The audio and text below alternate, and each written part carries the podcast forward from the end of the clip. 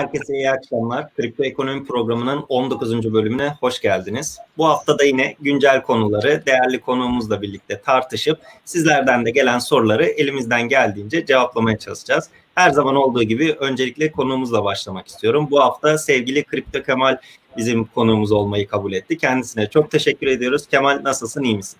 Çok teşekkür ederim Alp. Sağ olasın. Nasıl siz davet ettiğiniz için ee, çok güzel program yapıyorsunuz. Keyifler iyi. İşte Bitcoin'in hareketliliği yüzünden e, böyle ekrana takıldık kaldık. E, sürekli her şey iniyor çıkıyor falan. E, onun heyecanı var açıkçası son iki gün. Evet. Evet ya. Bora Hocam siz nasılsınız?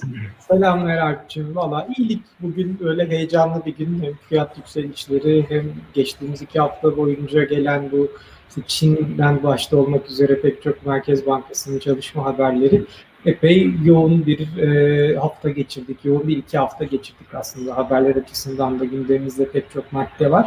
Ben de Kemal'e bu arada hoş geldin demek isterim. E, kez hoş bulduk hocam. Burada evet. bir kısmetmiş. E, şeref verdin e, programımıza. Estağfurullah. Çok sağ olun. Hoş bulduk hocam. Sağ olun. Şimdi bugünkü program akışımızda tabii ki doğal olarak aslında en güncel haberle başlayalım istedik. Herkesin de takip edebildiği gibi bugün bir PayPal ile ilgili haber vardı. PayPal'in e, ben kısaca bahsedeyim ondan sonra yavaş yavaş detaylarına gireriz. PayPal'in e, uzun yıllardır aslında kripto paralarla entegrasyonu konuşuluyordu. Bitcoin'i PayPal üzerinden alıp alınamayacağı, PayPal'in bu kripto para ödemelerine aracılık edip edilemeyeceği çok uzun süredir tartışılıyordu. Fakat artık bugün Reuters'ta çıkan bir haberle de resmileşti. Hatta yayından bir iki saat önce de PayPal kendi resmi Twitter hesabından da bu kripto para entegrasyonu ile ilgili e, bir kısa da bir video yayınladı. İsterseniz Bora Hocam'la başlayalım. Hocam bu haberi nasıl yorumlarsınız? Ben de o videoyu ekrana getireyim o sırada. Valla e, memnuniyetle şimdi zaten ne zamandır konuşuyorduk. Üç koldan işler yürüyor. Bir işte DeFi ekosistemiyle merkeziyetsiz e, finansla Satoshi'nin vizyonunda işler yürüyor. E, bu da artık blockchain'in sonuna kadar kullanıldığı akıllı kontratlarla gerçekten yeni bir finans sisteminin inşa edildiği bir akım gidiyor. E, öte taraftan bunun tam zıttı merkez bankalarının projeleri çok arttı. Programımızda da konuşacağız. İşte Çin'in son dönemde e, bu pilot projesi televizyonlarda da e, sizler tarafından da YouTube'da da çok fazla konuşuldu. Önemli. E, tabii hani Merkez Bankası'nın projeleriyle şimdi bu DeFi sistemleri herhalde taban tabana zıt aslında görüş anlamında, finansal özgürlük anlamında. Belki de bir çeşit orta yolcu ama tabii daha çok aslında merkez bankalarına yakın işte böyle ödeme şirketlerinin işte bunun ilk herhalde nüvesini biz Facebook'ta Libra projesiyle gördük. Ve sonrasında bütün dev teknoloji firmaları buna benzer kendi paralarını çıkarmak yönünde çalışmalarını ilan ettiler. E şimdi zaten bizim çok eskiden tanıdığımız, bildiğimiz PayPal bu, burada böyle son dönemde önemli bir atak yapmış gibi gözüküyor. Ee, size de soralım hani sahiden ne düşünürsünüz? Hani bu iyi bir gelişme mi yoksa çok mu şirketleşiyor, kurumsallaşıyor bu ödeme işleri? Ne dersiniz? Yani şimdi şöyle e, benim için bu anlaşma aslında tabii ki çok önemli. E, bunu yıllardır e, eskiler de bilir. Bu PayPal haberleri sürekli servis ediliyor zaten. E, özellikle yükseliş dönemlerinde işte e, gerek Amazon gerek PayPal bunun gibi e, birçok en, entegrasyon konuşuluyor dönem dönem. E, tabii bunun gerçeğe dönmesi çok kıymetli çünkü e, kripto paraların böyle büyük markalar üzerinde e, anlaşmalar yapması ve kullanılabilir hale gelmesi e, bilinirlik açısından ve kabul görme açısından çok kıymetli. E, ama şöyle de bir durum var. Yine sizin dediğiniz gibi şirketleşme gibi bir durum söz konusu. E, zaten Bitcoin almak için kimsenin PayPal ya da başka bir yere ihtiyacı yok. Yani bugün e, Bitcoin çok yaygınlaştı ve herkes çok farklı kanallardan alabiliyor. E, ben biliyorsunuz trader olduğum için çok fazla piyasanın teknik e, yazılım teknolojik kısımlarıyla çok fazla ilgilenmiyorum. Ben daha çok fiyatla ilgileniyorum. E, ve e, yükseliş trendinin olduğu sırada e, fiyatın tekrardan yukarı yönlü bir atak yaptığı sırada bu haberlerin ardarda arda verilmesi e, bir tesadüf değil benim e, fikrime göre. Çünkü e, her zaman dönem dönem e, Bitcoin'in çok büyük rallileri, yükseliş dönemleri olmuştur. E, bu dönemlerde böyle haberler e, fiyatı yükseltmeye bir kılıf olarak çok güzel kullanılıyor. E, umarım bu, bu tarz haberlerin devamı gelir ve e, Bitcoin'de de bir hacim artışı yaratır. E, bu da bizim Bitcoin fiyatında artık daha e, yeni e, fiyatların yeni dip haline gelmesi anlamına geliyor. Nasıl ki geçen yıl 3000 dolar dipse işte atıyorum e, belki bu yıl 10 bin dolar yeni dip haline gelecek. E, bu da işte böyle entegrasyonların olmasıyla yaygınlaşmasıyla olacak diye düşünüyorum. Ben şöyle bir kısa bir yorum daha yapayım. Ee, şimdi bizim açımızdan tabii kripto para borsaları üzerinden e, Bitcoin'e ulaşma ya da illa bir borsa üzerinden de değil. Birisinden de alabilirsiniz. Madencilikle de üretebilirsiniz. Bireysel olarak şu anda mümkün olmasa da birden fazla yöntem var. Fakat şöyle bir durum var. İnsanlar PayPal'i ödeme yöntemi olarak çok fazla kullanıyor. Yani işletmesinde, dükkanında, internetten bir ürün veya hizmet sattığında PayPal'le ödeme kabul etmek için çok fazla kullanıyor. Şimdi bu kişiler haberin detaylarına girdiğimizde aslında PayPal burada şey yapacak. Sen mesela birisinden bir şey almak istiyorsun Kemal. Kripto parayla PayPal üzerinden ödeyeceksin. Karşı taraftaki işletme bunu dolar veya euro istediği bir fiyat para birimiyle alabilecek. Yani orada kripto para aslında ona gitmiyor. Bu çevrimi de PayPal kendi içerisinde halledecek. Şimdi birinci detay bu. İkinci detay burada Bitcoin, Bitcoin Cash, Litecoin ve Ethereum üzerinden başlanacak. İlk dört tanesinin ilk başta adı verilmiş. Bir üçüncü detay e, PayPal üzerinden kripto para al, alabileceksiniz fakat bunu withdraw edip kendi cüzdanınıza çekemeyeceksiniz tarzında bir detay vardı. Yani ilk haber oldukça belki hepimiz heyecanlandık fakat alt satırlarına indiğimizde yavaş yavaş zaten çok sıcak bir gelişme olduğu için ben de tamamını okuyamadım. Fakat böyle bir detay var. Siz yani aslında PayPal şunu istiyor. Sen birisini ödeme yapmak istediğin zaman biz sana istersen kripto para da satarız. Bu kripto parayı alıp adama direkt gönderebilirsin. Onun dışında da işte buradan sadece kripto para alıp burada tutmak için de kullanabilirsin. Sana bir de cüzdan hizmeti vereceğiz diye aslında detayları da bu şekildeydi. Kemal haberin şeyine dayanamadı. Evet. ya benim Matrix ekranı gördüm orada. E, hemen bir düzeltiyorum. Benim kameram çünkü şarjlı ve e, şeyi tamam. bir saniye. E, Alp o sırada biz seninle de konuşa duralım. Mesela ben şunu merak ediyorum. Şimdi gerek işte Facebook, Libra ve Messenger üzerinden, Instagram üzerinden olsun, gerek PayPal'ın kendi ödeme sistemi üzerinden olsun. Şimdi e, sahiden kullanır mısın? Yani PayPal üzeri şeyi bırakıp kripto para üzerinden bir ödeme yapmak yerine e, yani bizzat borsa üzerinden transfer yapmak yerine PayPal PayPal'la ödeme yapar mısın yoksa e, bu kadar alışmışken kripto para e, borsaları üzerinden ve cüzdanlar arasında transfer işlemlerine ona devam mı edersin? Aynı soruyu aslında Kemal'e de sormak isterim. Yani PayPal benim bakiyemi 6 ay dondurduğu için bayağı önceden bir uyuzluk var PayPal'a. Burada bir travma varmış. Onu yani unutmayalım. Zaten şu şekilde kripto parayı orada mesela PayPal cüzdan hizmeti de verecek. Yani bizim gibi işin içinde çok olanlar zaten PayPal'da onu tutmaz orada o kripto parayı. Hele cüzdan hizmeti olarak kullanacağını ben hiç sanmıyorum. Fakat hiç bilmeyen insanlar PayPal'ı da çok sık kullanan insanlar bir anda menüde şeyi görecek kripto para satın alabilirsin, saklayabilirsin. E, sonuçta PayPal'ın bir kaç milyon? 326 milyon muydu? Öyle bir rakam vardı. O kadar müşterisi var. E, çok ciddi adaptasyonu arttıracak. Hani ben kullanmam ama kullanan elbette milyonlarca kişi olacaktır. E, Kemal sen kullanır mısın? Yoksa bu böyle daha çok işte e, kripto paralara ilgi duyan ama borsalara belki teknik e, açıdan temkinli yaklaşan, zor bulan, e, yani böyle bizim eski bildiğimiz bir ödeme sistemi olsa da hani onun üzerinden biz bu işi yapsak diyenlere mi e, sadece hitap ediyor? Yani hangi markete oynuyorlar? Aslında bir onu konuşmak istiyorum sizlerle. Ee, ya öncelikle kusura bakmayın kameram sürekli şarj oluyor. Batarya e, kameradayken şarj oluyor ve bozuldu. Yedek pil taktım böyle aksaklık olabilir. Kusura bakmayın. Hiç sorun değil. Ee, yani sorduğunuz soruyla alakalı öncelikle bu cüzdan olayına geleceğim. Ben Alp'e katılıyorum. Yani e, hiçbir kripto para ekosistemindeki kullanıcı yani hiçbir demeyeyim ama e, çoğunluğun böyle çok tercih edeceği bir şey değil. E, ben hani teknik olarak ne olup ne biteceğini çok e, anlam veremiyorum. Çünkü haberin çok alt metinlerine Alp söylediği gibi e, çok da aslında böyle süper e, olaylar olmayabilir. Ama burada ben konunun tamamen e, herkesin işte PayPal ve Bitcoin bir cümle içerisinde PayPal'ın ve Bitcoin'in geçmesi gerektiğini ve bunun e, bizim şu anda mevcuttaki fiyat yükselişimizde çok güzel bir altyapı oluşturduğunu düşünüyorum. E, o yüzden de çok aslında e, yani spekülatif olarak beğeniyorum ama teknik olarak çok da fazla bir e, önem arz etmediğini düşünüyorum özetlersek. Bir de bu hizmeti zaten BitPay olsun, başka şirketler olsun zaten veriyor. Siz kripto parayla ödeme yaptığınızda karşı tarafa istediği para birimiyle ödeme bunu zaten veriyor. Fakat işin içinde PayPal olması sadece orada haber değeri taşıdı aslında bu kadar büyük olduğu için. Kesinlikle. Şimdi buna bağlantılı olarak da hocam sizin son sözünüzü alayım diğer haberimize geçeyim. Aslında izleyicimizin bir sözü var. Şimdi gördüm yansıtıyorum. Hmm, sevgili İsmail Sayan e, kimsenin mağdur olmaması için stabil dolar bazlı coin kullanılacak denilmiş.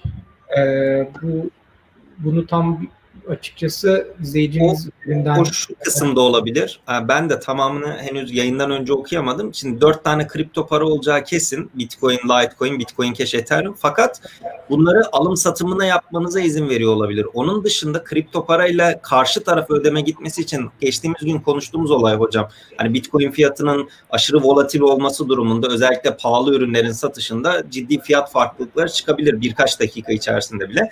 Belki burada hatta şöyle bir şey bile olabilir. PayPal belki kendi stabil kripto parasını burada çıkartıp onun üzerinden işlemleri yapabilir. Bunlar da olabilir. Ama bunlar şey kısmında olur diye tahmin ediyorum ben. Yani ürün, hizmet, alım, satım kısmında, karşı tarafa paranın yollanması kısmında.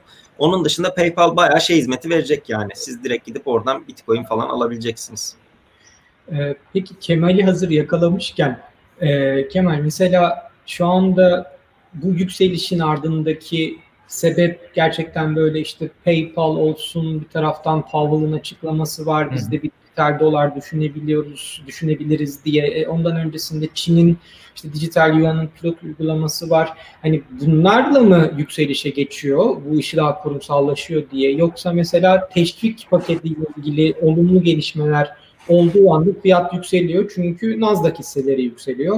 Teşvikle ilgili eyvah ümit kesildi gelmiyor bu 2-3 trilyon dolar e, seçim öncesinde haberi geldiğinde de fiyatların anında düştüğünü görüyoruz. Yani yoksa çok mu kurumsallaştı bu iş? Dolayısıyla Nasdaq hisseleri yükseldi diye mi Bitcoin yükseliyor yoksa başka sebepler mi var? Yani e, ben çok ona yormuyorum ama e, şöyle bir durum var. Bitcoin'de biz e, zaten herkesin beklentisi bir yükseliş ve Bitcoin'in çok iyi yerlere geleceği yönünde. E, iki yıllık bir çok sert bir düşüş sezonu geçirdik biz. Yani bir 20 bin dolar rallisi oldu ve e, onun ardından iki yıl yani bir fil orada ben e, can çekişerek iki yıl boyunca survive olmaya çalıştım. E, çok acı bir düşüş yaşadık ve bunun ardında da yaklaşık şu an e, takribi olarak e, 10 aydır e, düşe kalka bir yükseliş dönemindeyiz. Ve bu yükseliş dönemi e, yani daha ne kadar sürecek bunu bilemiyorum ama benim tahminim e, bir dönem daha bizim yükseliş döneminde olacağımız yönünde. Çünkü bu sene e, dünyada çok fazla şey değişti. Gerek pandemi, e, gerek işte Amerika'daki seçimlerin yaklaşması vesaire. E, bu tarz gelişmeler bizim piyasalarımız her zaman çok yaramıştır. Yani dünyadaki belirsizlikler, e, kaosu seviyor yani Bitcoin. Böyle bir gerçek var. E, bir de ben dediğim gibi çok teknik bakıyorum şey. Yani e, fiyat hareketi olarak bakıyorum. Şimdi Bitcoin'deki fiyat hareketine baktığımız zaman e, son dönemde yaşanan düşüşte çok fazla insan e, sattı ve çok fazla düşüş beklentisi olmaya başladı. Yani bu istatistiklere baktığımız zaman e, inanılmaz shortlar patladı, inanılmaz e, düşüş senaryoları açıldı. E, ve ben hep söylerim, yine burada da söyleyeyim. E, yani borsada bir terazi var. O terazinin küçük yatırımcı neresinde ağır basıyorsa onun tersinde işlem yapılıyor ve ben e, fiyat hareketi olarak bunu yorumluyorum. Ama e, seçimlerin yaklaşmasının yanı sıra benim kafamı karıştıran bir durum daha var. Bu MT Gox davası var. E, bu aslında bunun haberini servis edilip 150 bin Bitcoin e, ödemesi olayının e, aralığa ertelenmesiyle e, açıkçası ben yükseleceğine çok ihtimal vermemiştim. Yani içten içe acaba herkes düşüş bekliyor, yükselir mi diye bunu düşündüm ve öyle oldu ama e, böyle bir gündem varken yükselmemesi gerekiyordu mesela Bitcoin'in. Dolayısıyla ben haberleri tamamen e, spekülatif görüyorum yani piyasada gelişen her haberi. E, Bitcoin hala böyle çok dünyadaki gelişmelerle e, pandemi gibi büyük olaylar hariç e, çok fazla hareket ettiğini düşünmüyorum. Bir dönem DXY ile bağdaştırıldı. E, bir dönem işte Amerikan hisseleriyle bağdaştırıldı.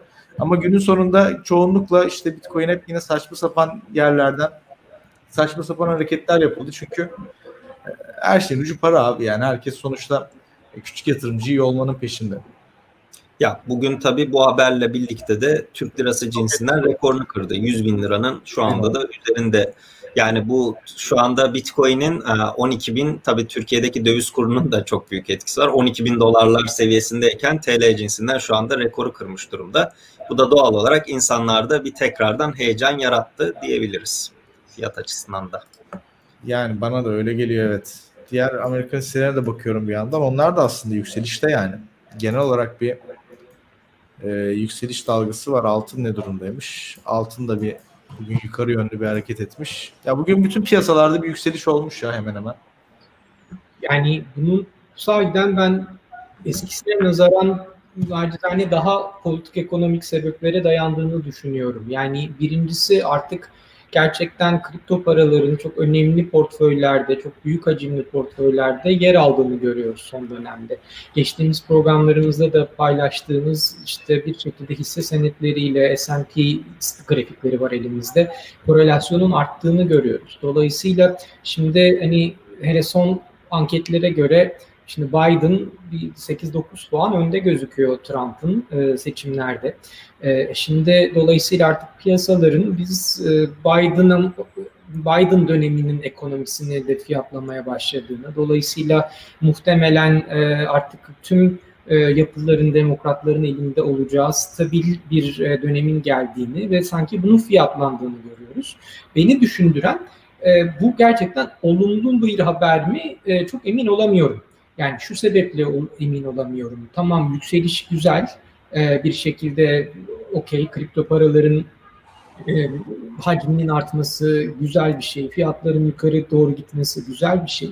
Ama eğer bu normal standart piyasalarla, klasik piyasalarla işte adını koyalım. Özellikle teknoloji hisselerinin fiyatlanışıyla biz kripto paraların fiyatlanışının çok ilişkili olduğunu görürsek tabiri caizse bu kripto paralara bir teknoloji hissesi şeklinde yaklaşıyorsa insanlar e, bu kadar ortak hareket edişin e, tamam stabilitesi olur, volatiliteler daha tahmin edilebilir olur. Buradan belki gerçekten güzel gelirler de olur ama yani o Satoshi'nin bir alternatif finans dünyası kur, kuralım. Bakın buyurun Bitcoin ve işte kripto paralar sonrasında e, bunun için vardır e, söylemi sanki biraz önemine getirebilirmiş gibime geliyor. Çok fazla kurumsallaşırmış gibime geliyor. Böyle bir endişem var nacizane. Alpçim sen ne dersin?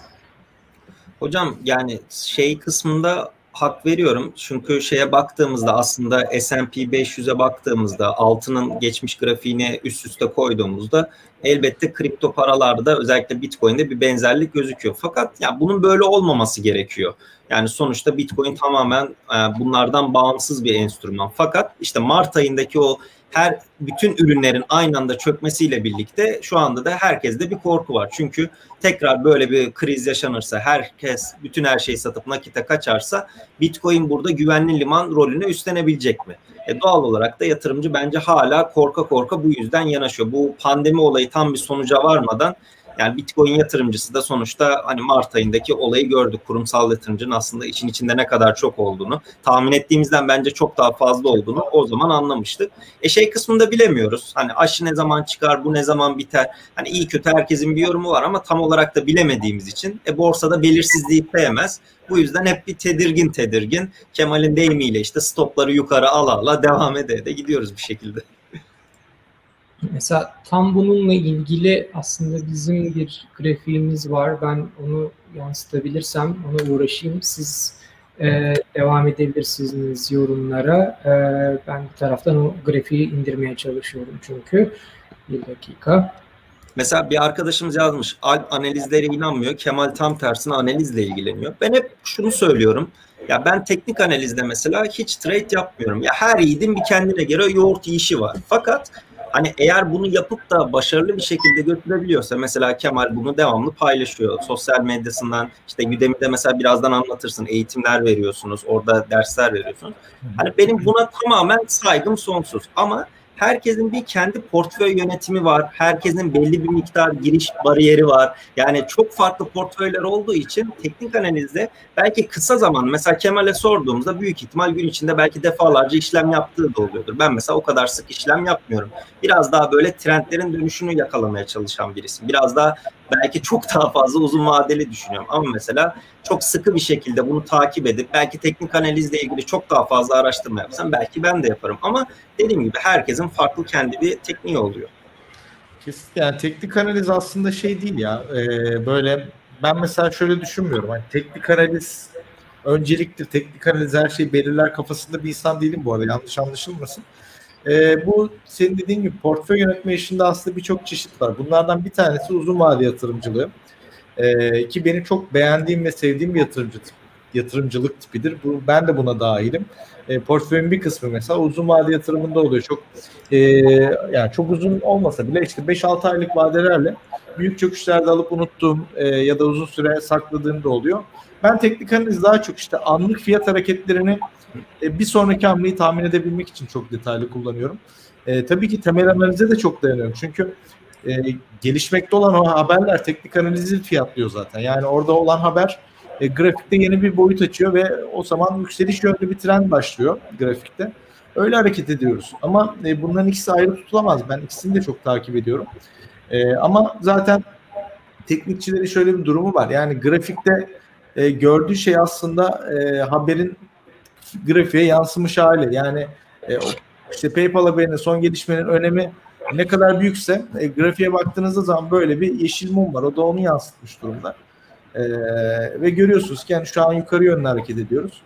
Ben de ona göre günlük olarak al sat yaparak işte böyle tek e, harçlığımı çıkartıyorum diyebilirim günlük trade'de.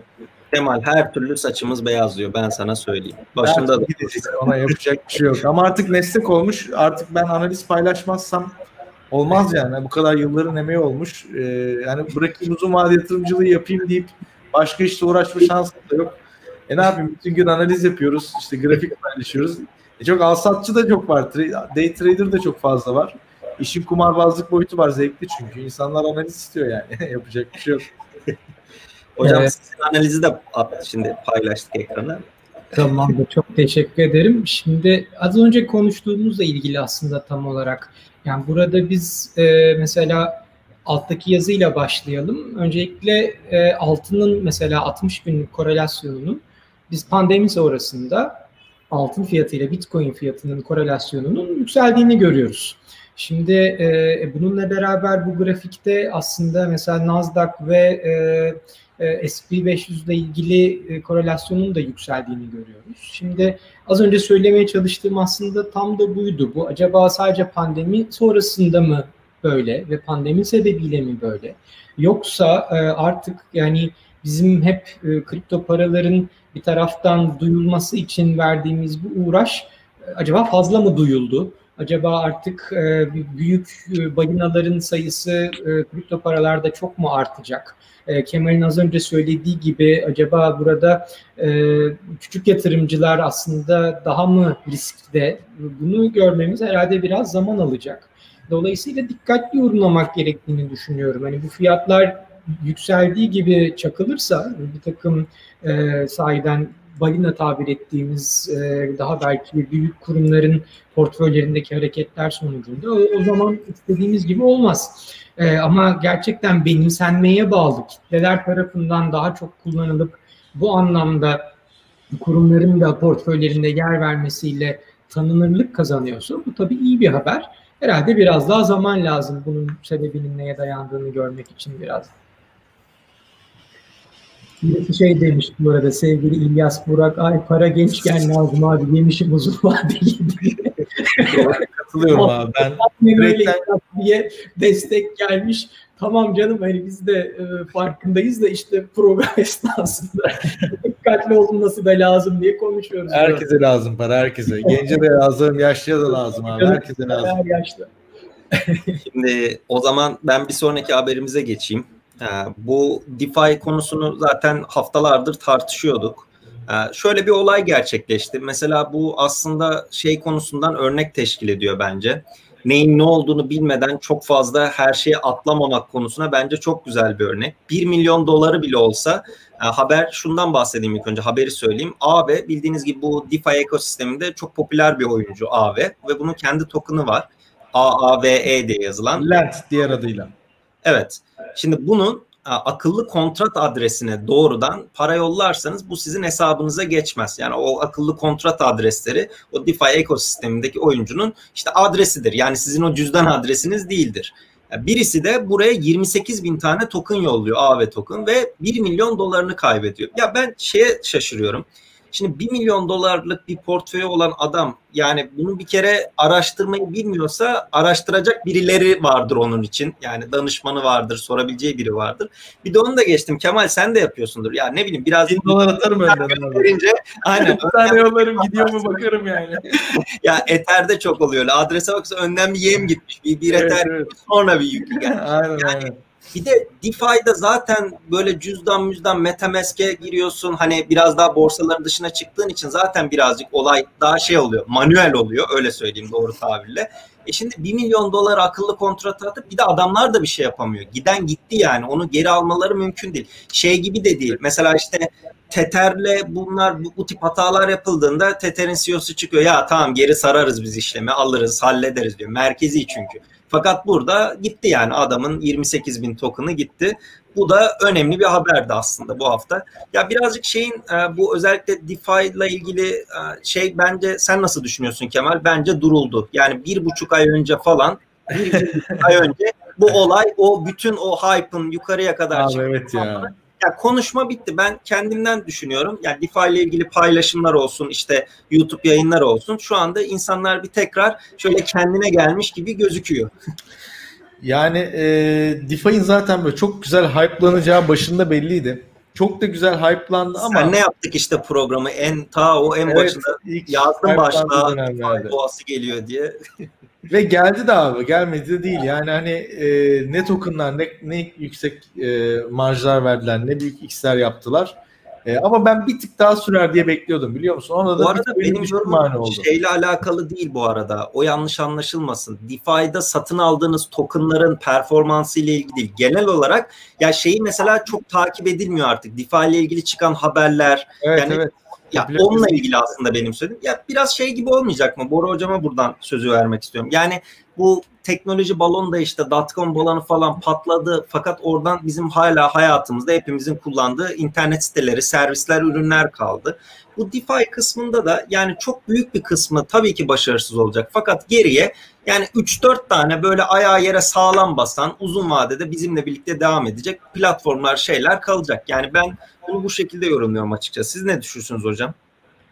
E, açıkçası bu gözler ayda yüzde on bin faizler gördü. Yani hepimiz gördü. Dolayısıyla işlerin bu döneme gelmesiyle birlikte kendi aramızda da konuşuyorduk. Bu programda da dile getirdik. Olay biraz sandalye kapmaca, müzik kesildiğinde işte ayakta kalmamaca oyununa dönmüştü. E, e şimdi müziğin sesi kısıldı gibi duruyor sahiden. Belki müzik daha durmadı. Şimdi burada da gene iki açıdan bakıyorum. Bir, aslında daha sağlıklı ilerliyor. Burada belki bir kez daha e, bir ekran paylaşalım. Share screen eğer ki halledebilirsem. Mesela bu şu anda yansıyor sanırım değil mi? Evet, Yansıtabilirsem. verdim şimdi.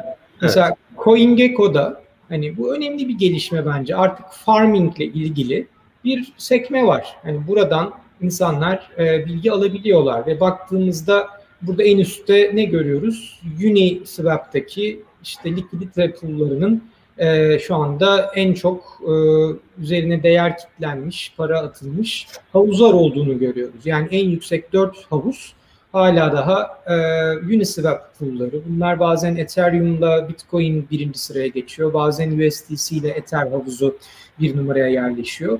Ve en sağda gördüğümüz e, yıllık faiz oranları yüzde 13. Şimdi bunlar makul, düşük ama bir taraftan da sağlıklı. Şimdi öte yandan mesela burada şu e, Digen sekmesi vardır. Ona Hep gelelim. de ona girilir. Hep de ona girilir. Burada gözler yüzde, yüzde 10 bini, 15 bini gördü. Yani işte Lua token mesela hala duruyor burada. Bu- Buradaki faiz oranları bir ara yüzde 10 binlerdeydi. Şimdi buna insanlar atlayabilir. Canım bu nasıl bir şey? Yüzde 10 bin faiz hani saatte yüzde bir, yüzde iki faize falan denk geliyor. Şimdi öte yandan o kadar volatil ve o kadar riskli ki yani belki burada bu getirileri e, yorumlamakta bir fayda var. Yani faiz dediğimiz şey riskin ücretidir. Dolayısıyla siz bir yerde çok yüksek getiri oranları görüyorsanız hani bu tamam çekicilidir ama aynı zamanda ne kadar riskli olduğunun göstergesidir. Hatırlarsınız yine bu programda da konuşmuştuk. Bizzat Vitalik açıklamıştı bunu. Demişti ki eğer siz tamam DeFi alanı zaten %95'i Ethereum tabanlı yürüyor. DeFi ekosistemi önemlidir dedi bizzat Vitalik. Sonrasında da dedi ki ama bu kadar yüksek faiz oranlarının olmasını iyi değerlendirmek lazım. Bu iki şeyden kaynaklanır. Bir, söylenmeyen riskler vardır. Bu söylenmeyen risklerin değerlenmesi sonucunda insanları çekebilmek için bu kadar e, yemleme tabir edebileceğimiz artık amiyane tabiriyle yüksek faizler vardır. Hani ya da şunu görmek lazım. Bunlar asla sürdürülebilir olamaz. Yani bir gün, iki gün, bir hafta, iki hafta olabilir. Hadi diyelim bir ay olabilir. Ama bunların böyle aylarca sürmesi, o yıllık faiz oranlarının yüzde on binken onun bir sene sonrasında gerçekleşmesinde imkan ihtimal yok otu. Ee, dolayısıyla normalleştiğini de düşünüyorum bir taraftan. Yani DeFi balonunun patlamasından ziyade DeFi'nin aslında temel yapısı, e, altyapısı bu anlamda durdukça e, böyle e, biraz daha marjinal havuzlar, bu kadar yüksek faiz oranları tabii ki sürdürülebilirliğini kaybedecek ama daha sağlam olanlar kalacak ve muhtemelen DeFi o şekilde devam edecek diye düşünüyorum. Hocam gösterdiğinizde mesela o tabloda neden ilk sırada Uniswap var? E çünkü kullanıyoruz hala. Ya ben Uniswap'e 2-3 günde bir mutlaka bir işlem düşüyor. Yani kullanılabilir olanlar, gerçekten düzgün hizmet sunanlar belki çok düşük faiz verecek, belki çok çekiciliği kalmayacak ama bizimle birlikte devam edecek. Ondan zaten bahsediyordum birkaç tanesi kalacak diye. Şimdi hem yorumlara bakalım hem de bir sonraki haberimize yavaş yavaş geçelim isterseniz. Ben şurada bir haberi atlayıp Çin'deki haberden biraz e, bahsetmek istiyorum. Şimdi Ay, geçmeden ben Kemal'e de bir şey sormak istiyorum. Tabii, tabii. O özellikle trade konusunda hı hı. E, hani YouTube'daki yayınlarıyla da işte Ninja Traders e, olarak da çok aktif. E, birazdan bu arada bu belki Çin haberinden sonra e, evet, Kemal'lerin Udemy'deki projesini de ben biraz dinlemek isterim. Oradaki hı. eğitim programını bir akademisyen olarak çok da önemsiyorum. Onun da detaylarına geçeriz. E, belki de birlikte cevap vermek istersin. Sana kalmış. Mesela şöyle bir hissiyatım var. Ben aktif bir e, trader değilim. Yani bir şekilde evet. tamam bu kripto paralar içindeyim, borsaları, DeFi'yi yakından takip ediyorum. Bizzat kullanıcısı olarak ta, takip ediyorum ama böyle çok büyük mevlalarla bir hani balina vari evet. bir ticaret yapmıyorum burada. ama şunu görüyorum. E, şimdi genelde e, sadece günlük kazançlar peşinde koşanlar işte o sandalye kapmacı oyununda hep genelde ayakta kalanlar olabiliyor ya da o ayakta kalma riski olabiliyor. Bununla beraber hani sadece yarını, bugünü, bir hafta sonrasını, aa burada yüzde on bin faiz var, ben buna paramı koyayım, üç gün sonra nasıl olsa çıkarım diyenler dolayısıyla sanki çok daha fazla zarar ediyor. Bununla beraber e, getiri oranları düşük olsa bile stabiliteyi ve yarının esas getirisini önemseyenler bu işte sanki daha uzun soluklu oyuncular oluyor gibi hissediyorum. Biz bunları açıkçası teorik olarak zaten böyle anlatıyoruz. Hı. Pratikte sence de böyle mi? Ben bir onu sormak istedim. Ee, ben şö- şöyle söyleyeyim. Ben zaten kendi e, YouTube videolarımda özellikle e, çok bahsediyorum zaten bu konudan. Hatta e, tam zamanlı trader olmak diye bir videom var. E, o videoda bu işin aslında ne kadar zor olduğunu e, bize bakmayın. Biz evet bu piyasada varız ama bizim mesleğimiz aslında bu piyasa olduğu için bizim bu piyasadan bir gelirimiz var. Çoğu e, belli takipçinin üzerindeki arkadaşın böyle bir durumu var. E, dolayısıyla çok fazla trade'e muhtaç değiliz. Yani e, evet trade etmek etmezsek e, olmaz zaten ama e, ben mesela eskiden 10 trade atıyorsam şimdi 3 trade atıyorum. Çünkü e, bir bu piyasadan bir topluluk gelirim vesaire olduğu için daha dikkatliyim. E, day trade yapıp da kazanan çok azdır. Yani bu bir gerçek. E, bu piyasada böyle sürekli alsat yaparak kazanmanın çok bir yolu yok. E, ama şöyle bir durum var. E, bizim zaten piyasadaki piyasaya giren kullanıcılara e, bu kadar da aslında şey yani iyi bir kitleye ulaştığımızı düşünüyorum ben kendimce. E, böyle bir kitleye ulaşma sebebimiz de aslında biraz da e, insanlara gerçekten dürüst bir şekilde bu piyasanın kolay olmadığını, e, girdiğiniz zaman sağda soldaki bir, bir ton scammer adam var çünkü bu piyasada. Yani sinyaller var, onlar var, bunlar var. E, bir şekilde kullanıcı parasını birinin lafıyla kaybediyor. E, sen kaybedeceksin zaten küçük yatırımcı olarak. Biz bunu söylüyoruz hep. Eğitimde de söylüyoruz, yayınlarda da söylüyoruz. Bakın diyor çoğunuz paranızı kaybedeceksiniz. Bakın bizim gruba geldiniz, e, analizi öğrendiniz, girip çıkacaksınız vesaire ama kaybedeceksiniz. Ama en azından şu olacak. Bu tek tük düşe kalka kaybettiğiniz süreçte e, en azından oyunu kuralına göre oynamayı öğreneceksiniz. Ve dolayısıyla da hani bugün kaybedebilirsin ama e, bir yıl boyunca çok fazla öğrenci var mesela bizim topluluğumuzda ya da işte çok böyle ufak rakamlarla trade eden işte e, çalışan bir insan bin dolar bir sermayesi var gelmiş onu çarçur ediyor. Yani bu çok problem olmuyor kullanıcı için. Ama o kullanıcı bugün e, bir sene boyunca düşe kalka öğrendiği tecrübelerle bir sonraki yıl mesela daha sağlıklı adımlar atmaya başlıyor. Yani e, uzun soluklu yatırımlar yapmaya başlıyor ya da e, bir pozisyona girdiği zaman orta orta vade bir marj alıp kar realize ediyor vesaire. E, ama day trade dediğim gibi ben çok fazla aslında önermiyorum. Her zaman daha az, daha çok e, daha az daha çok kazanç kafasındayım. E, ben de öyle yapıyorum aslında. Yani benim spot tarafım ayrı, margin tarafım ayrı. E, ben spotta yatırımcıyım, margin tarafında day trader'ım. E, ama margin tarafında da gerçekten yani day trader'lık da güzel. Yani hani e, benim PNL'im genelde yeşil oluyor. Yani bir giriyorum çıkıyorum çok hani şey konuşacağım yani şeyler değil. Yani 300 dolar, 400 dolar bunlar e, yatırımcılar için çok büyük paralar olmayabilir ama e, ben işte bir, bir günde bir 300-400 dolar aldığım zaman hani kapatıp e, çok fazla kurcalamıyorum. Hatta o parayı da çekip yiyorum yani. E, ve çok da fazla böyle ekran başına bağlı kalmadığım için trade esnasında eskiden kalıyordum. E, artık daha fazla böyle şey olmaya başladım. E, hani trade etmeliyim, iş, aa işlem olsun kazanayım değil de e, her gün zaten mesleki olarak buna mecburum. E, her gün bir market tarıyorum. 4 saat tarıyorum, günlük tarıyorum, haftalık tarıyorum. E, çok fazla token var takip ettiğim. E, koyuyorum ben alarmımı. Hani diyorum ki şuraya gelince hatırlat bana. Fiyat oraya geldiğinde izliyorum. E, çok güzel bir alım bölgesi ise mesela long diyorum ya da short diyorum gibi. E, benim trade'im biraz daha ayağıma fırsat geldikçe topa vurma şeklinde olduğu için e, ben kullanıcılara da bunu öneririm. Hani bu sorduğunuz sorunun e, cevabı aslında şeye çıkıyor. E, day trader'lığı önermiyorum ama day, day trader'lığı kuralına göre yaparsan da kazançlı olabiliyorsun. Evet, bu arada ilginç bir soru gelmiş. Çok yeni. Ha, sevgili Hakan Oğuz'dan. Benim hoşuma gitti. Hiç düşünmediğim bir soru. Bence güzel bir soru. Bir düşünelim üzerine biraz. Türkiye bir coin olsaydı hangisi olurdu demiş. Bence o soru. Ee, Türkiye bir coin olsaydı mı? Evet. Hangisi olurdu? Türkiye bir coin olsaydı. Ya ben bir şey demeyeceğim. olurdu. Triple olurdu. Net triple olurdu. Bak ben sushi de olabilir. Sushi olabilir. sushi olabilir abi. Sushi olabilir. dersin. Ben bir şey demeyeceğim ya. Canlı yayında ne desem fail olacak. Şimdi silsen silinmez, kessen kesilmez. Siz deyin hocam. Politik cevap vereyim. Çok kendine has bir token olurdu.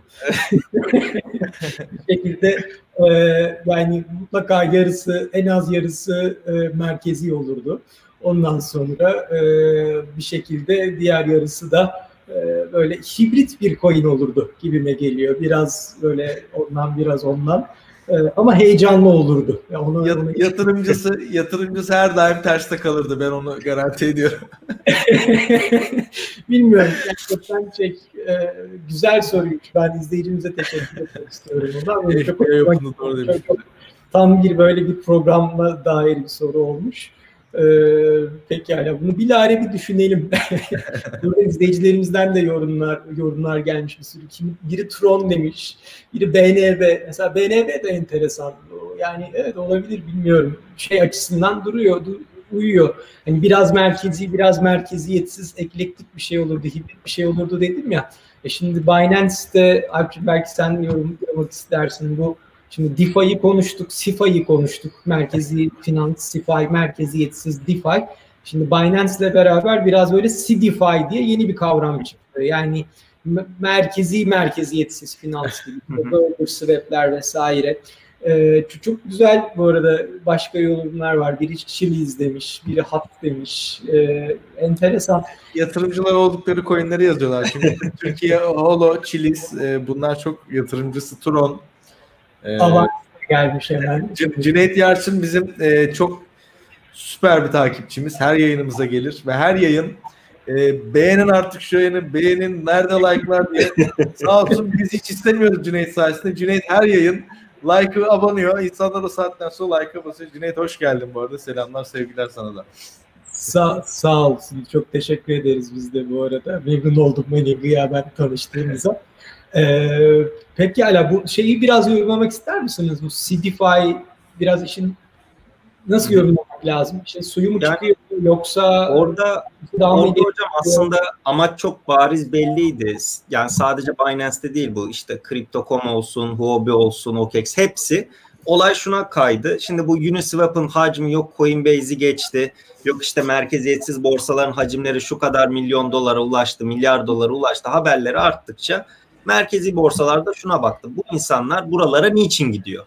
Araştırdılar. Ya farming yapmak için gidiyor. Elinde bulunan işte Tether'ini, Ethereum'unu buraya kitleyerek bir tane coin'i farming yaparak ondan onu yapıyor. Hatta ben de hep şeyi söylüyordum. Mesela işte sushi'nin falan fiyatı umurumda değil. Çünkü onu zaten elinizdeki stabil kripto parayı kitleyerek bedavaya farming yapıyorsunuz. Tamam fiyatı artarsa güzel ama düşerse de zaten havadan geliyor oradaki para. Yani o farming kısmında eğer stabil bir kripto paraları kitlediyseniz orada da risk almadıysanız, volatilite riskini almadıysanız tamamen geliyor diye. E şimdi borsalar baktı. insanlar bitcoinlerini, tetherlerini, bitcoin'i gidip rep tether'e çevirip işte Ethereum e, simgesel versiyonuna çevirip e, buralara kitlemeye başladı. Bu DeFi ürünlerini kullanmaya başladı. E buralarda kullanmak için Ethereum ağında çok ciddi fiiller ödemeye başladı. E borsalardaki kripto paraların şeyleri azalmaya başladı. Bakiyeleri azalmaya başladı. E borsalarda merkezi borsalar dedi ki siz buralara gitmeyin.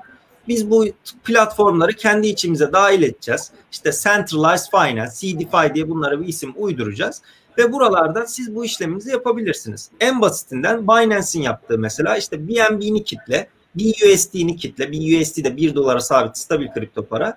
Launchpool diye bir şey çıkartıp onun üzerinden oraya 4-5 tane proje koydu ve gerçekten elinde hala hazırda zaten BNB yatırımcısıysan ya da mesela dolarda duruyorsan bir USD'ye çevirirsen bu launch pool'a attığında hiç fee de yok. Hani oradan aktarma fee'si de yok. E, anında gerçekleşiyor. Oradan bedava sana farming gelirinden veriyor. E şimdi bunu gören kullanıcılar da doğal olarak tekrar merkezi borsalara doğru kaymaya başladılar diyebilirim. O ürün aslında çok basitçe bu şekildeydi. Mesela bir arkadaşımız şeyi sormuş. Launchpad'i sormuş. Çoğu kişi geçen e, Launchpad'de şeyi bilmiyordu. Alfa'ydı sanırım bir tane token. Ya hiç fiyatı umurumda değil. Projenin ne olduğuna bile bakmadım. Fakat Launchpad'de birkaç gün sonra sergilenecek, satışa sunulacak projeyi Launchpool'dan farming yapabiliyordunuz. Yani kazabiliyordunuz, kazanabiliyordunuz madencilik yaparak diyelim. E bunu yapmanız için de hala hazırda elinizde zaten tuttuğunuz bir token varsa işte BNB olur, BUSD olur, başka bir iki tane daha koymuştu. Bunu ücretsiz kazanabiliyordunuz açıldıktan sonra Launchpad'e fiyatının kaç olduğu umurumda değil. Sonuçta ben onu zaten bedavadan kazanmışım. Anında ya satarım ya da projeye güveniyorsam tutarım. Biraz bunların işte araştırması gerekiyor insanların. CDFI kısmı özellikle bu DeFi'nin yavaş yavaş ama ben şunda da eminim. DeFi popülerliğini yitirmeye devam ederse insanlar da bu DeFi ürünlerine parasını göndermekten vazgeçeceği için borsalarda CDFI'de sundukları seçenekleri gitgide kısa kısa bunu böyle aynı anda yok etmeye çalışacaklardı. Çünkü hani boşu boşuna belki oradaki kazançların çoğunu borsalar çok ciddi para kazandığı için cebinden bile karşılıyor olabilir aslında. Böyle de bir durum oluşabilir. E, DeFi'ye gitmeyen kullanıcı neden oradaki CDFI'de o kadar çılgın faiz oranları sunulsun? Ya şeyi falan gördük biz çünkü. Yani merkezi borsalar üzerinden DeFi staking diye ürünler çıktı. Ama borsa şey diyor biz sizin yerinize bunları işte Curve'dü, işte Compound'du bu platformlara yollarız. Faiz gelirini de size yansıtır. Sen yeter ki paranı Metamask'e yollama. Hani yeter ki parayı withdraw etme şeklinde. Böyle de bir şey gördük. Böyle de bir dönem yaşadık aslında son 2-3 ayda. Alpçi bir grafik daha paylaştım. Yansıtabilmem mümkün Yansıttım. Ee, mesela bu arada izleyicilerimize de bahsedelim bu seyir defteri bizim hem İngilizce hem Türkçe fintech ve kripto ekonomi, fintech ve kripto economics e, diye e, işin biraz nabzını günlük tutmaya yönelik e, özellikle bu tarz istatistikler ve infografikler olarak her gün paylaştığımız bir içerik. E, şu anda özellikle Twitter, LinkedIn ve merkezin sosyal medya hesaplarının hepsinden çıkıyoruz. E, ve burada aslında bir taraftan da bu ekosisteme, bu tarz istatistiklerle katkı sunan kurumlara da bir çeşit e, saygı duruşu sergiliyoruz. Burada mesela CoinGecko'nun yaptığı bir araştırma var. E, Alp'cim sen de canlı yayında e, bir yayında bu raporu ele almıştın. E, bu tarz raporların çıkması bence sektörün nabzını daha iyi tutabilmek için e, önemli. E, ve hani çok daha açık bir şekilde gösteriyor zaten. Bir söz vardır ya bir resim bin kelimeye bedeldir diye. İşte az önce konuştuğumuz neden mesela Binance sonra bizim kadarıyla Crypto.com'da bu tarz böyle DeFi ile flört halinde söylenebilecek insanların özellikle Alp'cim senin söylediğin gibi yüksek e, gas fee'leri, ücretleri ödemekten e, imtina edenlerin kullandığı e, bir şekilde e, yeni ürünler çıkmaya başladı. E, bayağı duygusal sebebi var. E, neden duygusal sebebi var? E, üçüncü çeyrekte 2020 yılında e, merkeziyetsiz borsaların hacmindeki büyüme oranı yüzde 197. Bununla beraber merkezi borsaların ticari hacmindeki büyüme oranı sadece yüzde 35. Yani şimdi burada bir e, ivme anlamında, büyüme hızında müthiş bir fark var. Bir istatistik daha var paylaşmak istediğim, hani işin duygusal sebeplerine e, ait. E, onu da hızlıca paylaşayım bir saniye. E, zannediyorum e, bir dakika şu muydu? E, evet bu. Bu grafiği de paylaşabilirsek Alp'ciğim. Burada da şu anda e, bu üç tane A ve Maker ve Compound bunlar artık en oturmuş bir şekilde e, kredi verme, borç verme, merkeziyetsiz finans platformları. E bakar mısınız 2023. çeyreğinde e, sadece buradan gelen gelir, bu bu arada gas fee'ler, Ethereum'daki ücretler e, ayıklandıktan sonraki rakam, e, token terminalin yayınladığı istatistiklere göre 15 milyar doları bulmuş. Sadece işin getirisi. E şimdi merkezi borsaların hepsi tabii ki bu pastadan pay edinmek isteyecekler.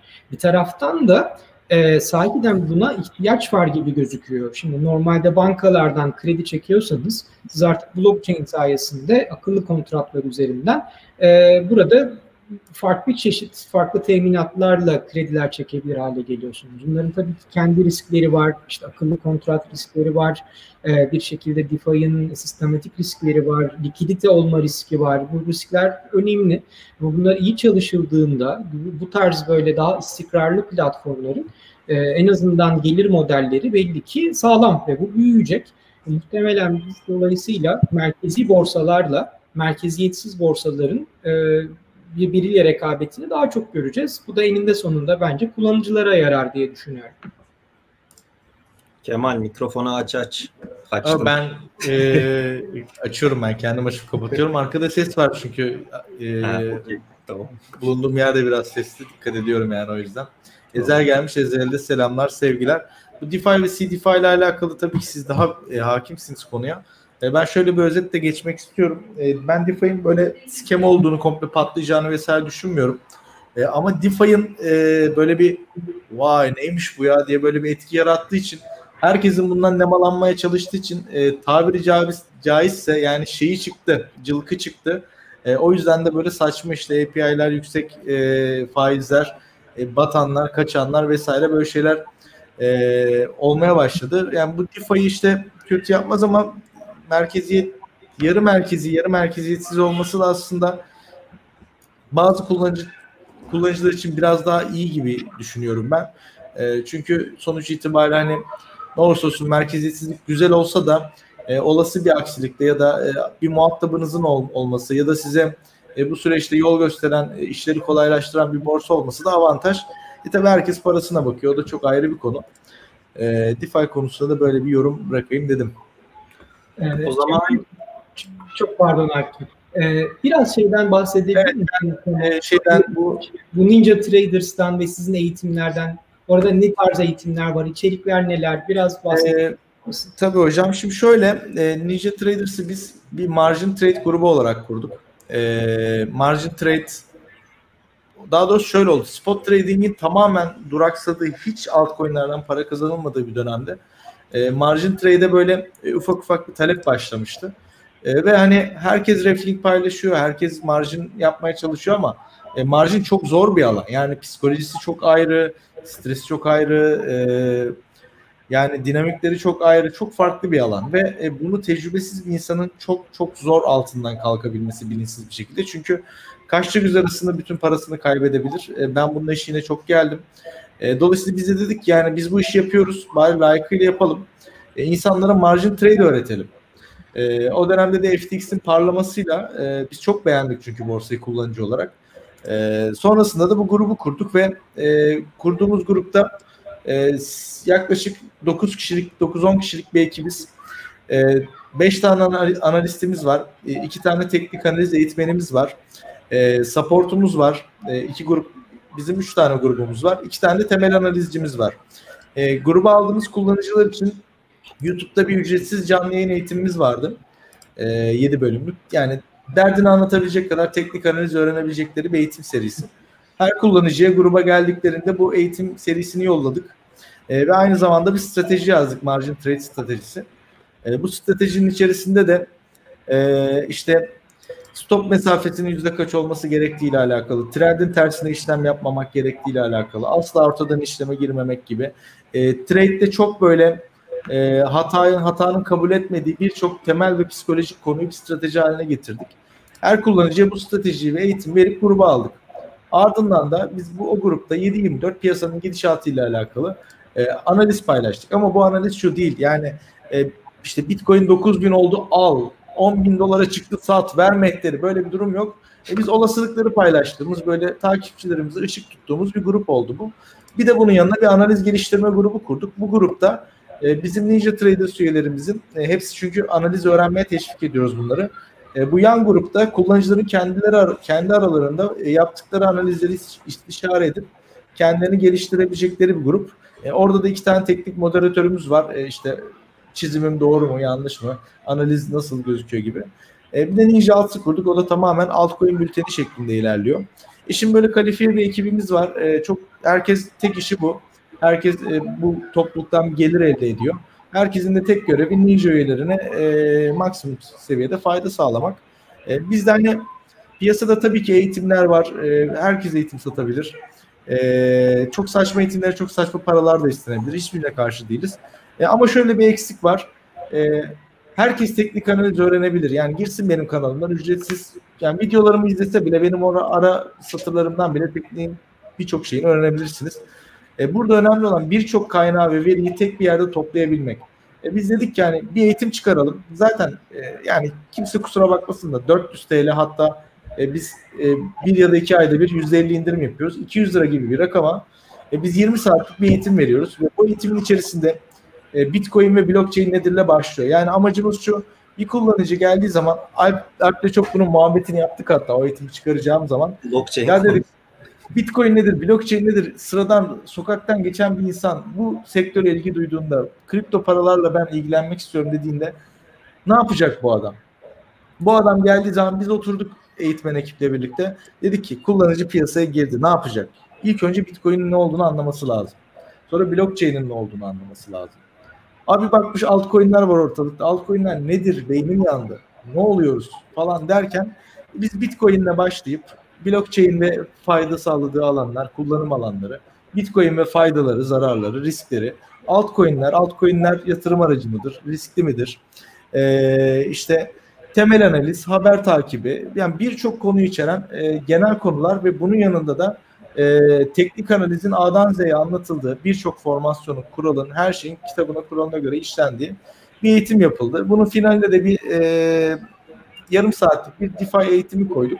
E tabi onu blockchain ve DeFi ile alakalı e, biz çok işin şeyi olduğumuz için, kazma kürekte trade eden olduğumuz için çok fazla alanda tecrübemiz yoktu. Hatta siz de biliyorsunuz blockchain için e, size de gelmiştik, konuştuk. Dönemler denk gelmedi. E, ardından Fidelitas hocam sağ olsun destek oldu. E, kripto Emre sağ olsun blockchain alanında destek oldu. Hani biz işini yapan bu alanda bilgili arkadaşlardan da e, destek alarak, onlarla bir işbirliği yaparak böyle bir eğitim çıkardık. E, bir, bir kullanıcı piyasaya girdiğinde ben öğreneceğim ve alstat yapacağım, kendimi geliştireceğim dediği zaman e, parası hiçbir şekilde çöpe gitmiyor. Çünkü 20 saatlik gerçekten 20 saatin 19 18'i dolu dolu e, bilgi alabileceği bir eğitim içeriğidir. E, alstat anlamında özellikle. Kemal evet. ne kadar sürede hazırladınız bunu? Sen bayağı emek vermiştin diye hatırlıyorum ben. Yani bir e, sanıyorum işte ıvır zıvırlarıyla birlikte yani çekimleri falan çok uzun sürmedi. E, ama e, hazırlaması işte servis edilmesi, sıralaması, e, diğer konuların yapılması vesaire e, toplantıları falan iki buçuk üç ayımızı aldı. Üç ay kadar aldı diye ortalama söyleyeyim. Okey. Yani güzel de oldu. Kullanıcılar da çok memnun. E, Udemy'de de 4.70 yakın bir puanımız var 5 üzerinden. E, ve bir de şöyle bir durum var. Biz e, öğrencilerimizi de Udemy'den eğitim alan arkadaşları da Ninja Akademi diye bir grubumuz daha var. E, o grubu alıyoruz. O grupta da eğitimle alakalı soru cevaplar yapılıyor. E, takıldıkları yerler anlatılıyor. Onun sonrasında da biz 5 e, tane öğrenci sınıfı açtık. İşte Ninja Jaguar, Ninja Goril, Ninja Kartal gibi e, böyle değişik şey sınıfları oluşturduk. O sınıflarda da bir e, minik trade grupları haline geldi. Yani analizini öğrenip kendinden emin olan e, artık trade konuşmaya başladı. İlerleyen dönemlerde de o öğrenci sınıflarında e, işte sınıf başkanları falan seçeceğiz ve e, onlar düzenli olarak analiz paylaşacak. E, işte sembolik bir e, ödeme yapacağız onlara aylık gibi. Böyle şeyler var kafamızda. Tabii çok da şey yapmayayım. E, bizim eğitim tarafımız biraz traderlara yönelik bu şekilde gidiyor. E, ama tabii ki biz bir topluluğuz, trade topluluğuyuz, e, kripto para topluluğuyuz. E, ilerleyen dönemlerde belki başka eğitimlerimiz vesaire de olabilir. E, özellikle pandemi döneminde herkes bir şeye e, oturacak çünkü. E, karantina tekrardan başlarsa, bir eve kapanmalar başlarsa en kötü zaten kara kışta bir yere gidemeyeceğiz. E, herkes bir üretme moduna girecektir bizim ekipte de. Webcam çok, ya işte düşün. Yani herkes çok eve kapan gün e, geçen pandemide her gün yayın yaptık. Çok fazla trade ettik. Çok fazla eğitim video hazırladık. Çok yorulduk özellikle de ben. E, bir de benim özel hayatımda da bazı değişiklikler yaşandı. O yüzden ben e, birazcık işten güçten uzağım bu ara. Ama işte Kasım, Aralık gibi üretmeye başlayacağız biz de. Yeni ürünler ve yeni projeler yapmak istiyoruz. O zaman tekrardan birlikte duyururuz diyelim. Aynen ee, ve tebrik ederim bu arada Kemal Hususi olarak yani o projeyi ve e, sonuçta hani el birliğiyle gönüllü bir şekilde sizin bu eğitim işini soyunmanız bence çok takdire şayan. Yani bir akademisyen olarak ben de elden ne gel destek e, olursa hani o dönemde böyle evet yoğunluktan ötürü e, işte konuştuk. Hiç problem değil. Hiç problem değil. Ben çok iyi anlıyorum. Birlikte işbirliklerimizi zaten geliştirip ediyorum. E, ve herkese de bütün Ninja Traders takımına da buradan selam etmiş olalım. Şimdi hocam o zaman şöyle yapalım. Biz bir saati çok fazla geçirmemeye çalışıyorduk. Bir, bir iki tane aslında haberimiz var önemli. Ben şu sondaki haberleri çıkaracağım çok uzatmamak için. Evet. Çin, Çin haberini konuşmamız gerektiğini düşünüyorum. Çin haberi biraz PayPal haberinden sonra belki hani çok gündemde kalamadı. Çok hızlı arka arkaya geldi. Fakat Çin'de baya baya bu dijital parasını Amerika'ya teknoloji anlamında bir gol attı diyebiliriz. Yani ilk denemeleri başladı e, insanlara dağıtımı başladı. Ben ilk önce e, kısa bir video vardı Çin'le alakalı. O videoyu Twitter'dan göstereceğim. Ondan sonra da bizim merkezimizdeki Blockchain Center merkezimizdeki arkadaşlarımızın hazırladığı e, bültenle birlikte oradaki haber üzerinden geçeceğim. İlk önce şu videoyu yansıtayım. O, onun üzerinden tekrardan konuşuruz. Evet. Ha, video şu şekildeydi. Şimdi Çin'de e, biraz şeyden bahsedeyim. İlk önce videonun içeriğinden bahsedeyim insanların bu dijital parayı kullanabilmesi için airdrop yapıldı. Baya herkese işte burada hatta vermişim 50 bin kişiye 10 milyon dijital yuan. Bu da galiba 1,5 milyon dolar ediyordu bu miktar. 1 milyon 193 bin kişi başvurmuş. Bazı şanslı olanlara da bu miktar bu miktar para verilmiş. Şimdi Çin bunu ilk başta sizle yaptığımız hocam yayında da bahsetmişsiniz işte belediyelerde yavaş yavaş işte memurların maaşının ödemesinde pilot bölgelerde çok küçük yerlerde deneniyordu. Fakat şu anda halka inmiş durumda. Fakat bu insanların bunu kullanabilmesi için kabul eden yerlere de bir teknoloji entegrasyonu gerekiyor. Adam ne bileyim QR kodu okutacaksa post makinesi mi olacak? QR kodla dijital para oradan gidip Merkez Bankası'na anlık mı verecek? Yani aslında çok da kompleks bir şey değil. Fakat Çin önden deneyim kazanmaya başladı. Bu yola girdi. Deneniyor. 50 bin kişi sokakta deniyor. Bu adamcağız da işte bunu almış. Kendisine 200 yuan gönderilmiş sanıyorum 200'dü. İşte bunu gösteriyor. Aslında bunu kullanmanın ne kadar basit olduğunu. Normal Bitcoin'le bir ödeme yapar gibi aslında ya da şu anda bankaların zaten arayüzünde QR kodla ödeme yapar gibi gayet aslında alışkın olduğumuz bir yöntem. Öyle Merkez Bankası dijital parası deyince çok böyle hani kompleks bir şey değil.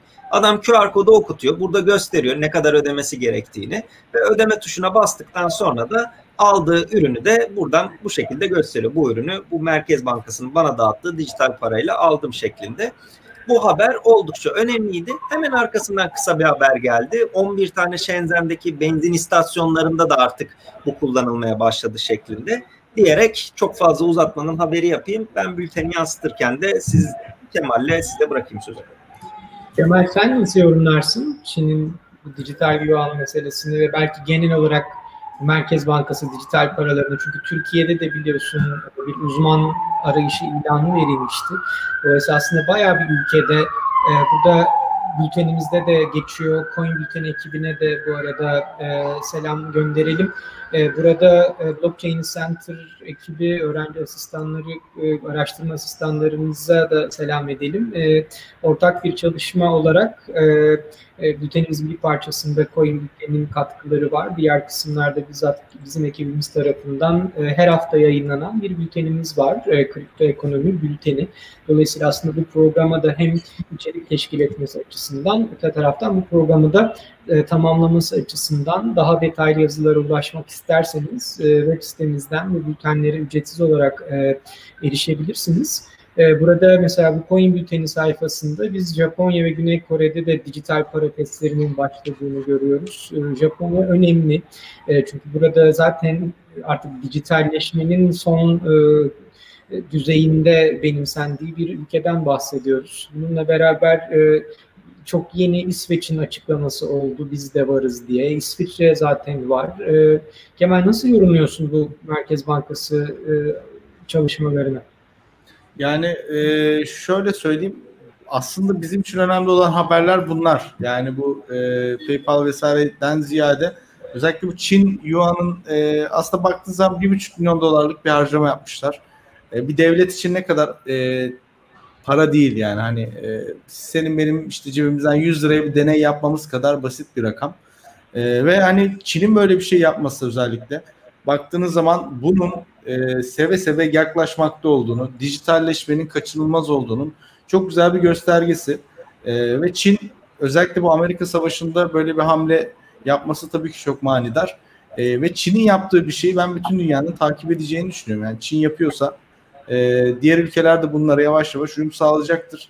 E, benim için gayet kıymetli. Merkez bankaları e, acaba şu önemli. Ben şunu sorguluyorum. E, acaba hangi blockchain altyapısı kullanılacak? E, yani merkez bankalarının çoğu belki para çıkarmaya çalışıyor. Çoğunluğu çıkaracak. E, bu ilerleyen yıllarda artık böyle gelişecek diye düşünüyorum. Blockchain kullanılacak mı? Bir de o soru var. Merkez Bankası'nın çıkaracağı dijital işte, parada blockchain yani. Hani altyapı ne olacak? Blockchain mi kullanacak? Kullanacaksa hangi altyapı kullanacak? İşte Ethereum ağında mı olacak ki? Bunların hepsi çok bir muam muamma aslında. Yani e, ben devletlerin biraz daha kendi e, iradesine, kendi himayesini almaya çalışacağını bu işi düşünüyorum. Herkesin kendi kripto paralarını kendi düzeneğinde, kendi çiftliğinde alt koşturmaya çalışacağını düşünüyorum ben açıkçası. Ee, ben, ama bir yerde blockchain'e muhtaç kalacaklar diye düşünüyorum. O da bir ayrı bir şey. Yani kafam karışık benim bu konuda. Kemal ben bu haberi ilk işte bültende yazdığımda bir tane de video çekmiştim işte şu adamın o deneyimiyle ilgili. Hı.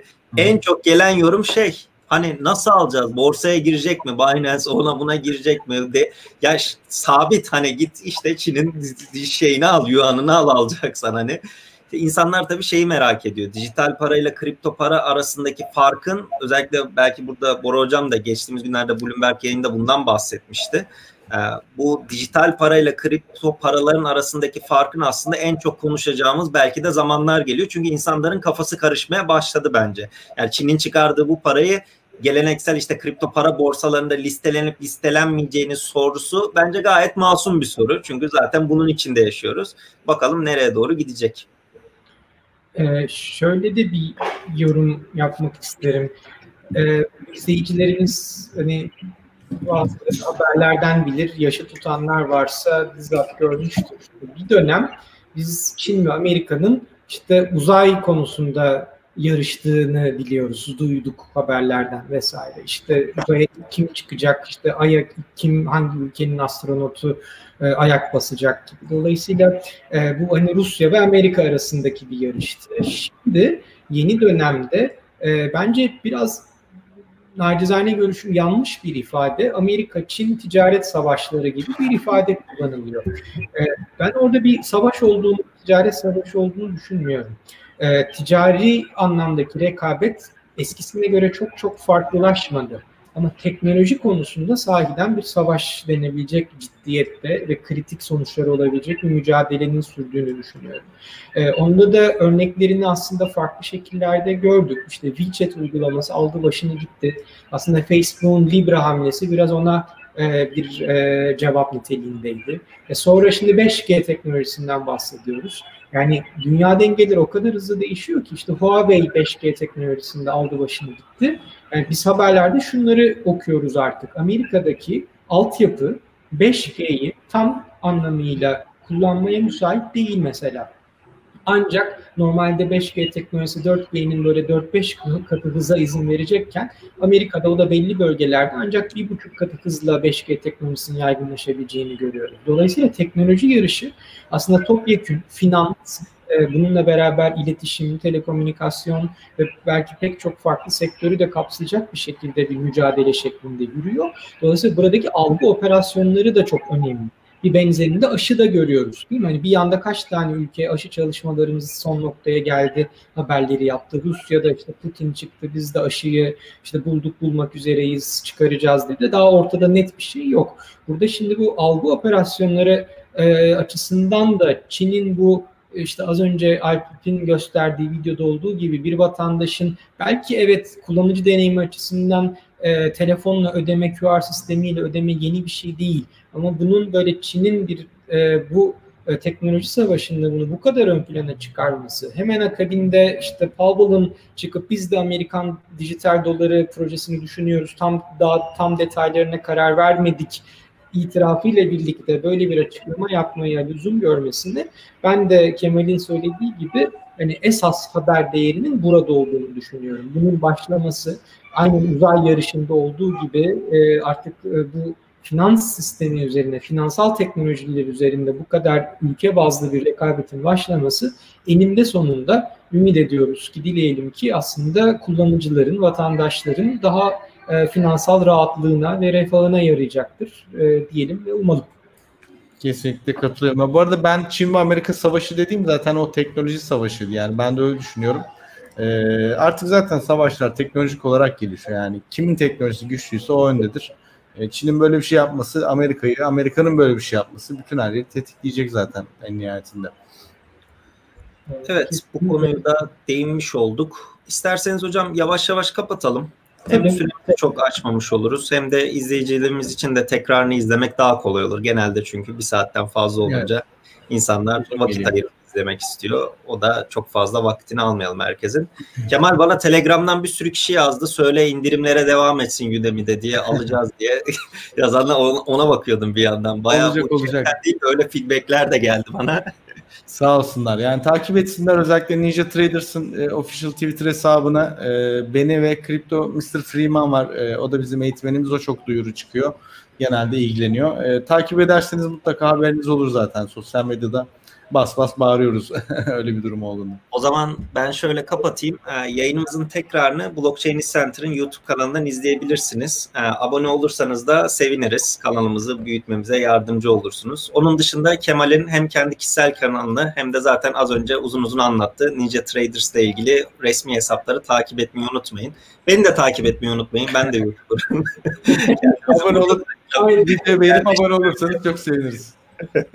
rahat rahat söyleyebilirim bunu. Son olarak da zaten bu yayını izleyenler Spotify'dan dinlemeyecek. Bunu söylemenin ne anlamı var ama baktım başka diğer teknoloji yayınları söylüyor. Bu tekrarın yayının tekrar oluyor, Spotify'da da oluyor. Oradan da Spotify'dan takip edebilirsiniz. Birkaç saat içerisinde oraya da yüklemiş olacağım diyelim. Ee, bir saat ayırıp vaktinizi ayırdığınız için çok teşekkür ederiz. Önümüzdeki hafta yeni konuklarla, güncel haberlerle tekrar karşınızda olmaya çalışacağız diyelim. Teşekkür ederiz. Hoşçakalın. Herkese iyi akşamlar. Hepinize iyi akşamlar. Kemal geldiğin için çok teşekkür ederim. Ben Rica son olarak. Paran Dijital bütün e, program boyunca çok efsane yorumlarda bulundu. En sonda belki Ercim yansıtabilirsin. Aldığınız pam sattığınız dam olsun diye efsane bir dilekle yine e, programa bence damgasını vuran yorumlardan birisi. Güzel bir yorumla kapatalım o zaman. Tüm izleyicilerimize teşekkür ediyoruz. Teşekkür ederiz tekrar. Görüşmek üzere. İyi Çok sağ akşamlar. olun. Tekrar teşekkürler. Hoşçakalın. Çok sağ olun. İyi akşamlar.